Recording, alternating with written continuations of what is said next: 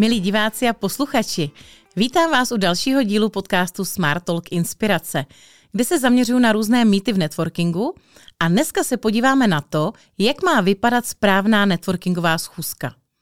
Víte proč? Protože často zažívám za těch devět let, co aktivně dělám networking a mám i svůj klub, že lidé si pletou networkingovou schůzku s obchodní schůzkou. Vy určitě víte, jak máte dělat schůzku ve svém biznise, ale pozor na to, tady je to jiný. Právě proto si myslím, že je důležité si to vysvětlit, aby vám to fungovalo. Protože v čem je ten rozdíl? Když je to obchodní schůzka, tak se jdete standardně připravit za tím, za kým jdete. Jo, načtete si něco o té firmě, zjistíte si, kde sídlí, možná si pustíte podcast o tom majiteli, to mimochodem doporučuji. To dělám i hodně já, když jdu na nějaké jednání a ten člověk má nějaký rozhovor nebo podcast, tak si to vždycky pustím dopředu. Samozřejmě je to většinou překvapení, že jsem si to pustila, ale nacítíte se, zjistíte, jak ten člověk mluví, jak funguje, nebo se o něm dozvíte nějakou zajímavost, kterou pak během té schůzky můžete použít. Samozřejmě před networkingovou schůzkou tam určitě patří i to, abyste si něco nastudovali a klidně si ten podcast nebo rozhovor pustili. Ale abych to zhrnula, tak eh, správná networkingová schůzka má za nás v tuhle chvíli 10 pravidel. Je to teda naše doporučení, které máme jako uvnitř klubu, ale jenom ať víte, tak za ty roky to procházelo velkou transformací. Začínali jsme na třech doporučeních, pak pěti, sedmi, osmi a letos v roce 2022 jsme jich už udělali deset. A jaký to jsou? Všechny byly vysledovány na základě chyb, které se děly na těch schůzkách. Některý vám možná budou připadat triviální, ale věřte mi, že když dodržíte všech deset, tak vám to bude fungovat. Jaký to jsou? Za prvé přijdu včas a na správné místo. Možná si říkáte, že to je jasný, ale neděje se to. I mně se to často stane, ale jde o to, jak to řešit. Já třeba doporučuji eh, dávat, a to je hned druhé doporučení, dávat si tu schůzku do diáře vzájemně. Ať už používáte Google kalendář nebo něco jiného, tak často se stane, že si to člověk domlouvá, jeden si to napíše na úterý, druhý na středu. Nebo si to každý napíšete na jinou hodinu. A co teda bývá někdy problém, že každý tam má jiný místo. Někdo si říká, jo, asi to mělo být u mě v kanceláři, nebo to bylo u něho v kanceláři, nehledě na to, že si někdo splete kavárnu nebo restauraci. A pozor, díky tady té době covidové, si někdo i plete, jestli to bude online anebo naživo. Proto teda určitě doporučuji si dávat tu schůzku přímo jasně do diáře a napíšu si tam místo konání, anebo pokud to není, tak si tam napíšu online. Třetí doporučení moje je určitě, že na networkingovou schůzku se nechodí primárně prodávat. A to je to, proč někomu networking nefunguje, nebo proč možná někteří z vás, co posloucháte, jste na networking zanevřeli. Hodně lidí začne schůzku tím, že ta druhá strana začne prodávat, něco nutit, nabízet. To není cílem. Samozřejmě, každá strana mluví o tom, co dělá, s takovým nadšením, že vám to možná tak často přijde, že vám to nutí nebo nabízí. Ale je to spíš o tom poznat, co ten druhý dělá, abych ho mohla doporučit. To je networking, abych ho mohla doporučit nebo poslat dál. Není to o tom, abych si já primárně koupila.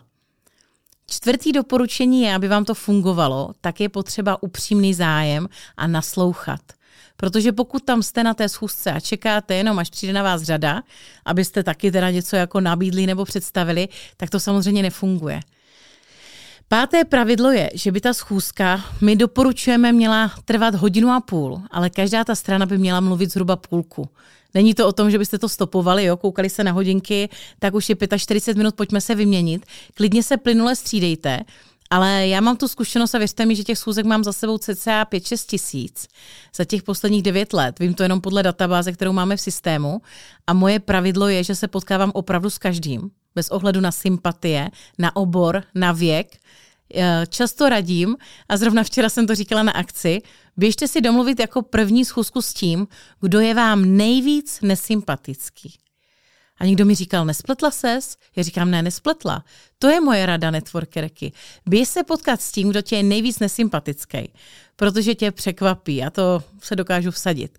Nikdy nevíte, s tím ten člověk přišel, prostě jestli měl blbý den, nebo se mu včera něco stalo, ale hlavní je, že někdo nemá prostě třeba po ránu chuť, někdo bývá večer unavený, vůbec bych to nehodnotila.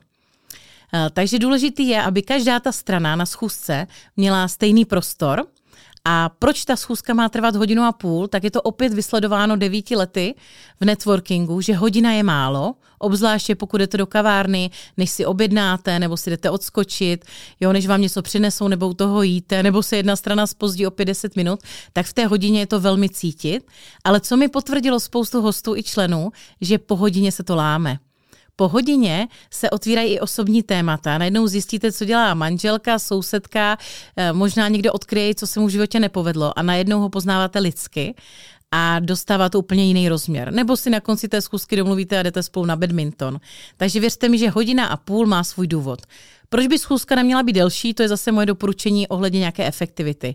To víte, že jsou schůzky, které trvaly dvě hodiny, tři hodiny, někdy z toho vyplynulo rande, někdy z toho, hm, možná u někoho ne u mě, ale to trvalo celou noc. Každopádně doporučení je hodina a půl. No a když se vrátíme, teďka zaznělo pět pravidel. Pokud jste se už v tom ztratili, tak nebojte.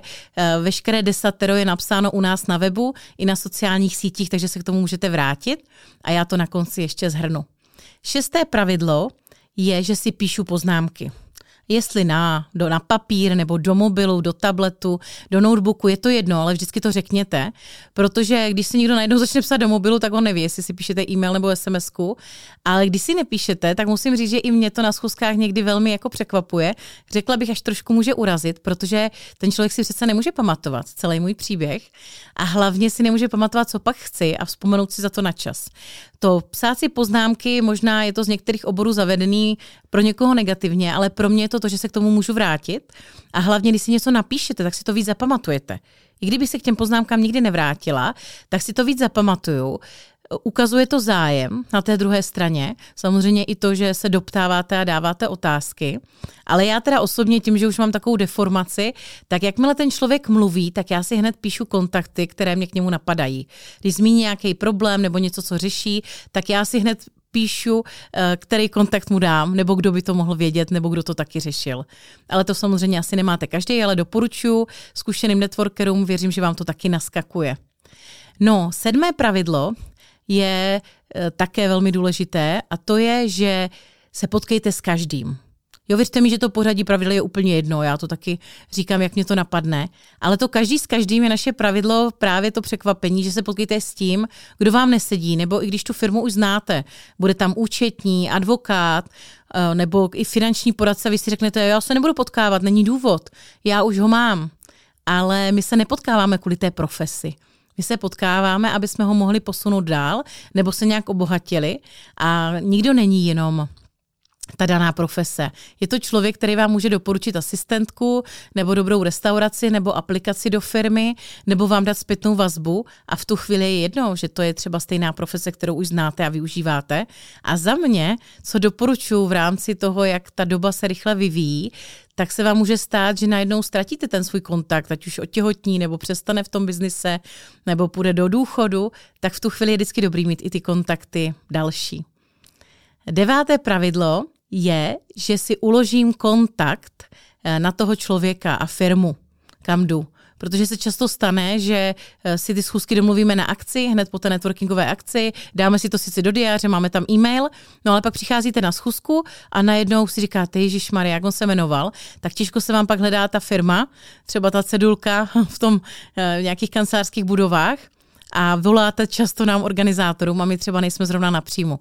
Už takhle plno schůzek, věřte mi, nedopadlo, proto doporučuji i hned si uložte toho člověka eh, nebo před tou schůzkou jméno, firmu, ideálně adresu nebo web, ať zhruba tušíte.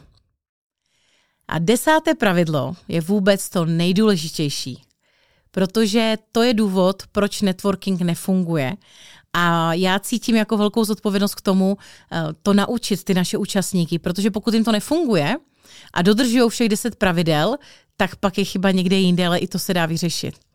A to poslední pravidlo je o tom, že pokud my se představíme, dodržíme všechno, že jsme tam včas, řekneme si, co kdo potřebuje, tak by z toho měl vyplynout nějaký výstup.